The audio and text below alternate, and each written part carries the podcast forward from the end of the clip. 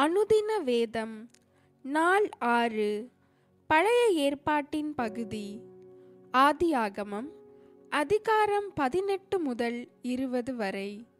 ஆதியாகமம் அதிகாரம் பதினெட்டு. பின்பு கர்த்தர் மம்ரேயின் சமபூமியிலே அவனுக்கு தரிசனமானார். அவன் பகலின் உஷ்ண வேளையில் கூடார வாசலிலே உட்கார்ந்திருந்து தன் கண்களை ஏறெடுத்து பார்க்கும்போது இதோ மூன்று புருஷர் அவனுக்கு எதிரே நின்றார்கள். அவர்களை கண்டவுடனே அவன் கூடார வாசலில் இருந்து அவர்களுக்கு எதிர்கொண்டு ஓடி தரை மட்டும் குனிந்து ஆண்டவரே உம்முடைய கண்களில் எனக்கு கிருபை கிடைத்ததானால் நீர் உமது அடியேனை விட்டு கடந்து போக வேண்டாம். கொஞ்சம் தண்ணீர் கொண்டு வரட்டும். உங்கள் கால்களை கழுவி மரத்தடியில் சாய்ந்து கொண்டிருங்கள். நீங்கள் உங்கள் இருதயங்களை திடப்படுத்த கொஞ்சம் அப்பம் கொண்டு வருகிறேன். அப்புறம் நீங்கள் உங்கள் வழியே போகலாம். இதற்காகவே அடியேன் இடம் வரைக்கும் வந்தீர்கள் என்றான். அதற்கு அவர்கள் நீ சொன்னபடி செய் என்றார்கள். அப்பொழுது ஆபிரகாம் தீவிரமாய் கூடாரத்தில் சாராள் இடத்திற்கு போய் நீ சீக்கிரமாய் மூன்று படி மெல்லிய மாவு எடுத்து பிசைந்து அப்பம் சுடு என்றான். ஆபிரகாம் மாட்டு மந்தைக்கு ஓடி ஒரு நல்ல இளங்கன்றை பிடித்து வேலைக்காரன் கையிலே கொடுத்தான். அவன் அதை சீக்கிரத்தில் சமைத்தான்.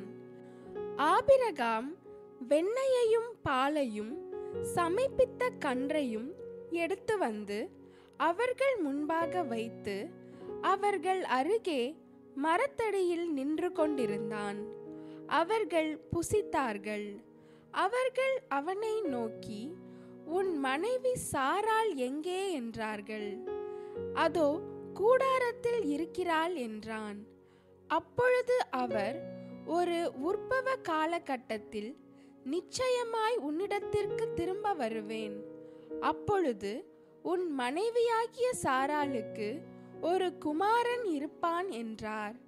சாரால் அவருக்கு பின்புறமாய் கூடார வாசலில் இதை கேட்டுக்கொண்டிருந்தாள் ஆபிரகாமும் சாராளும் வயது சென்று முதிர்ந்தவர்களாயிருந்தார்கள் ஸ்திரீகளுக்குள்ள வழிபாடு சாராளுக்கு நின்று போயிற்று. ஆகையால் சாராள் தன் உள்ளத்திலே நகைத்து நான் கிழவியும் என் ஆண்டவன் முதிர்ந்த வயதுள்ளவருமான பின்பு எனக்கு இன்பம் உண்டாயிருக்குமோ? என்றாள். அப்பொழுது கர்த்தர் ஆபிரஹாமை நோக்கி சாராள் நகைத்து நான் கிளவியாயிருக்க பிள்ளை பெறுவது மெய்யோ என்று சொல்வானேன். கர்த்தரால் ஆகாத காரியம் உண்டோ? உற்பவ காலகட்டத்தில் உன்னிடத்திற்கு திரும்ப வருவேன். அப்பொழுது சாராளுக்கு ஒரு குமாரன் இருப்பான் என்றார். சாராள் பயந்து நான் நகைக்கவில்லை என்று மறுத்தாள். அதற்கு அவர் இல்லை நீ நகைத்தாய் என்றார். பின்பு அந்த புருஷர் எழுந்து அவ்விடம் விட்டு சோதோமை நோக்கி போனார்கள். ஆபிரகாமும் அவர்களோடே கூட போய் வழிவிட்டனுப்பினான். அப்பொழுது கர்த்தர் ஆபிரகாம் பெரிய பலத்த ஜாதியாவதினாலும் அவனுக்குள் பூமியில் உள்ள சகல ஜாதிகளும் ஆசீர்வதிக்கப்படுவதினாலும் நான் செய்ய போகிறதை ஆபிரகாமுக்கு மறைப்பேனோ? கர்த்தர் ஆபிரகாமுக்கு சொன்னதை நிறைவேற்றும்படியாய் அவன் தன் பிள்ளைகளுக்கும் தனக்கு பின்வரும் தன் வீட்டாருக்கும் நீங்கள் நீதியையும் நியாயத்தையும் செய்து கர்த்தருடைய வழியை காத்து நடவுங்கள் என்று கட்டளையிடுவான் என்பதை அறிந்திருக்கிறேன் என்றார்.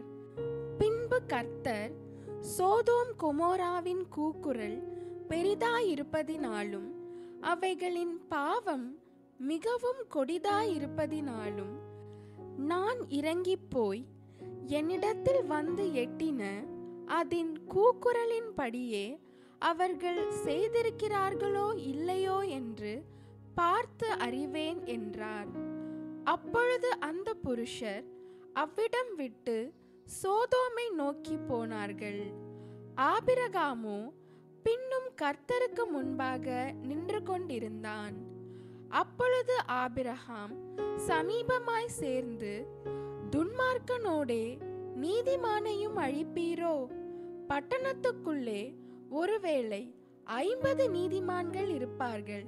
அதற்குள் இருக்கும் அந்த ஐம்பது நீதிமான்கள் நிமித்தம் ரட்சியாமல் அந்த ஸ்தலத்தை அழிப்பீரோ? துன்மார்க்கனோடே நீதிமானையும் சங்கரிப்பது உமக்கு தூரமாயிருப்பதாக. நீதிமானையும் துர்மார்க்கனையும் சமமாய் நடப்பிப்பது உமக்கு தூரமாயிருப்பதாக. சர்வலோக நியாயாதிபதி நீதி செய்யாதிருப்பாரோ என்றான். அதற்கு கர்த்தர் நான் சோதோமில் ஐம்பது நீதிமான்களை கண்டால் அவர்கள் நிமித்தம் அந்த ஸ்தலம் முழுவதையும் ரட்சிப்பேன் என்றார். அப்பொழுது ஆபிரகாம் பிரதியுத்தரமாக இதோ தூளும் சாம்பலுமாயிருக்கிற அடியேன் ஆண்டவரோடே பேசத் துணிந்தேன். ஒருவேளை ஐம்பது நீதிமான்களுக்கு ஐந்து பேர் குறைந்திருப்பார்கள். அந்த ஐந்து பேர் நிமித்தம் பட்டணம் முழுதையும் அழிப்பீரோ என்றான். அதற்கு அவர் நான் நாற்பத்தைந்து நீதிமான்களை அங்கே கண்டால் அதை அழிப்பதில்லை என்றார். அவன் பின்னும் அவரோடே பேசி நாற்பது நீதிமான்கள் அங்கே காணப்பட்டாலோ என்றான். அதற்கு அவர் நாற்பது நீதிமான்கள் நிமித்தம் அதை அழிப்பதில்லை என்றார். அப்பொழுது அவன் நான் இன்னும் பேசுகிறேன். ஆண்டவருக்கு கோபம் வராமல் இருப்பதாக முப்பது நீதிமான்கள் அங்கே காணப்பட்டாலோ என்றான். அதற்கு அவர் நான் முப்பது நீதிமான்களை அங்கே கண்டால் அதை அழிப்பதில்லை என்றார். அப்பொழுது அவன் இதோ ஆண்டவரோடே பேச துணிந்தேன். இருபது நீதிமான்கள் அங்கே காணப்பட்டாலோ என்றான். அதற்கு அவர் இருபது நீதிமான்கள் நிமித்தம் அதை அழிப்பதில்லை என்றார். அப்பொழுது அவன் ஆண்டவருக்கு கோபம் வராதிருப்பதாக. நான் இன்னும் இந்த ஒரு விசை மாத்திரம் பேசுகிறேன். பத்து நீதிமான்கள் அங்கே காணப்பட்டாலோ? என்றான். அதற்கு அவர் பத்து நீதிமான்கள் நிமித்தம் அதை அழிப்பதில்லை என்றார். கர்த்தர் ஆபிரஹாமோடே பேசி முடிந்த பின்பு போய்விட்டார். ஆபிரஹாமும் தன்னுடைய இடத்துக்கு திரும்பினான். ஆதியாகமம் அதிகாரம் பத்தொன்பது. அந்த இரண்டு தூதரும் சாயங்காலத்திலே சோதோமுக்கு வந்தார்கள். லோத்து சோதோமின் வாசலிலே உட்கார்ந்திருந்தான். அவர்களைக் கண்டு லோத்து எழுந்து எதிர்கொண்டு தரை மட்டும் குனிந்து ஆண்டவன்மார்களே அடியேனுடைய வீட்டு முகமாய் நீங்கள் திரும்பி உங்கள் கால்களை கழுவி ராத்தங்கி காலையில் எழுந்து பிரயாணப்பட்டு போகலாம் என்றான். அதற்கு அவர்கள் அப்படியல்ல வீதியிலே ராத்தங்குவோம் என்றார்கள். அவன் அவர்களை மிகவும் வருத்தி கேட்டுக்கொண்டான் அப்பொழுது அவனிடத்திற்கு திரும்பி அவன் வீட்டிலே பிரவேசித்தார்கள். அவன் புளிப்பில்லா அப்பங்களை சுட்டு அவர்களுக்கு விருந்து பண்ணினான். அவர்கள் புசித்தார்கள். அவர்கள் படுக்கும் முன்னே சோதோம் பட்டணத்து மனிதராகிய வாலிபர் முதல் கிழவர் மட்டுமுள்ள ஜனங்கள் அனைவரும் நானா திசைகளிலும் இருந்து வந்து வீட்டை சூழ்ந்து கொண்டு லோத்தை கூப்பிட்டு இந்த ராத்திரி உன்னிடத்தில் வந்த மனுஷர் எங்கே? நாங்கள் அவர்களை அறியும்படிக்கு அவர்களை எங்களிடத்தில் வெளியே கொண்டு வா என்றார்கள். அப்பொழுது லோத்து வாசலுக்கு வெளியே வந்து தனக்கு பின்னாலே கதவை பூட்டி அவர்களிடத்தில் போய் சகோதரரே இந்த அக்கிரமம் செய்ய வேண்டாம். இதோ புருஷரை அறியாத இரண்டு குமாரத்திகள் எனக்கு உண்டு. அவர்களை உங்களிடத்திற்கு வெளியே கொண்டு வருகிறேன். அவர்களுக்கு உங்கள் இஷ்டப்படி செய்யுங்கள். இந்த புருஷர் என் கூரையின் நிழலிலே வந்தபடியால் இவர்களுக்கு மாத்திரம் ஒன்றும் செய்ய வேண்டாம் என்றான். அதற்கு அவர்கள் அப்பாலே போ பரதேசியாய் வந்த இவனா நியாயம் பேசுகிறது? இப்பொழுது அவர்களுக்கு செய்வதை பார்க்கிலும் உனக்கு அதிக பொல்லாப்பு செய்வோம் என்று சொல்லி லோத்து என்பவனை மிகவும் நெருக்கி கதவை உடைக்க கிட்டினார்கள். அப்பொழுது அந்த புருஷர்கள் தங்கள் கைகளை வெளியே நீட்டி லோத்தை தங்கள் அண்டைக்கு வீட்டுக்குள் இழுத்துக்கொண்டு கதவை பூட்டி தெரு வாசலில் இருந்த சிறியோரும் பெரியோரும் ஆகிய மனிதருக்கு குருட்டாட்டம் பிடிக்க பண்ணினார்கள். அப்பொழுது அவர்கள் வாசலை தேடி தேடி அழுத்து போனார்கள். பின்பு அந்த புருஷர் லோத்தை நோக்கி இவ்விடத்தில் இன்னும் உனக்கு யார் இருக்கிறார்கள்? மருமகனாவது உன் குமாரராவது உன் குமாரத்திகளாவது பட்டணத்தில் உனக்குரிய எவர்களாவது இருந்தால் அவர்களை இந்த ஸ்தலத்திலிருந்து வெளியே அழைத்து கொண்டு போ. நாங்கள் இந்த ஸ்தலத்தை அழிக்கப் போகிறோம். இவர்கள் கூக்குரல் கர்த்தருடைய சமூகத்தில் பெரிதாயிருக்கிறது. இதை அழிக்க கர்த்தர் எங்களை அனுப்பினார் என்றார்கள்.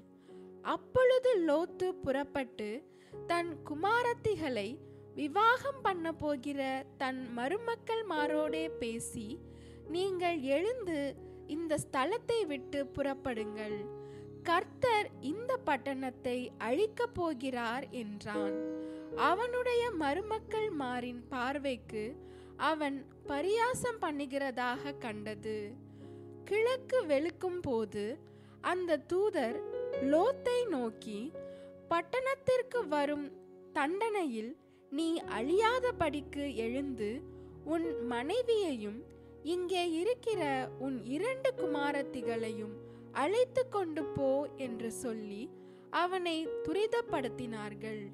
அவன் தாமதித்து கொண்டிருக்கும் போது கர்த்தர் அவன் மேல் வைத்த இரக்கத்தினாலே அந்த புருஷர் அவன் கையையும் அவன் மனைவியின் கையையும் அவன் இரண்டு குமாரத்திகளின் கையையும் பிடித்து அவனை பட்டணத்திற்கு வெளியே கொண்டு போய் விட்டார்கள். அவர்களை வெளியே கொண்டு போய் விட்ட பின்பு அவர் உன் ஜீவன் தப்ப ஓடிப்போ பின்னிட்டு பாராதே. இந்த சமபூமியில் எங்கும் நில்லாதே. நீ அழியாத படிக்கு மலைக்கு ஓடிப்போ என்றார். அதற்கு லோத்து அப்படியல்ல ஆண்டவரே உமது கண்களில் உமது அடியேனுக்கு கிருபை கிடைத்ததே.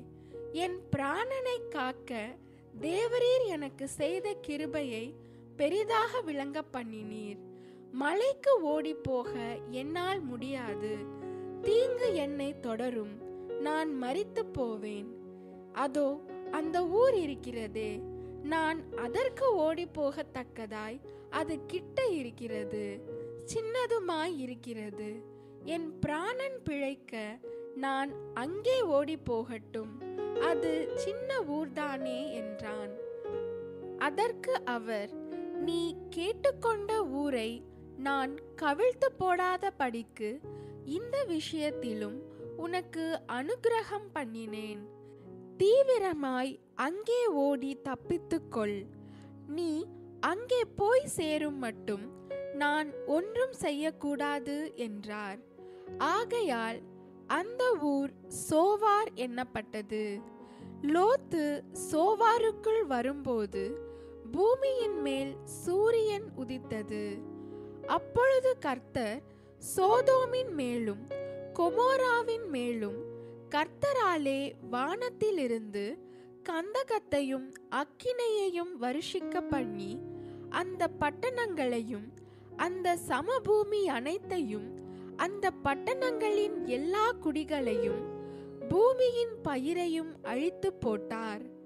அவன் மனைவியோ பின்னிட்டு பார்த்து உப்புத்தூணானாள் விடியற் காலத்தில் ஆபிரகாம் எழுந்து தான் கர்த்தருக்கு முன்பாக நின்ற இடத்திற்கு போய் சோதோம் கொமோரா பட்டணங்களின் திசையையும் சமபூமியாகிய தேசம் முழுவதையும் நோக்கி பார்த்தான். அந்த பூமியின் புகை சூளையின் புகையைப் போல எழும்பிற்று.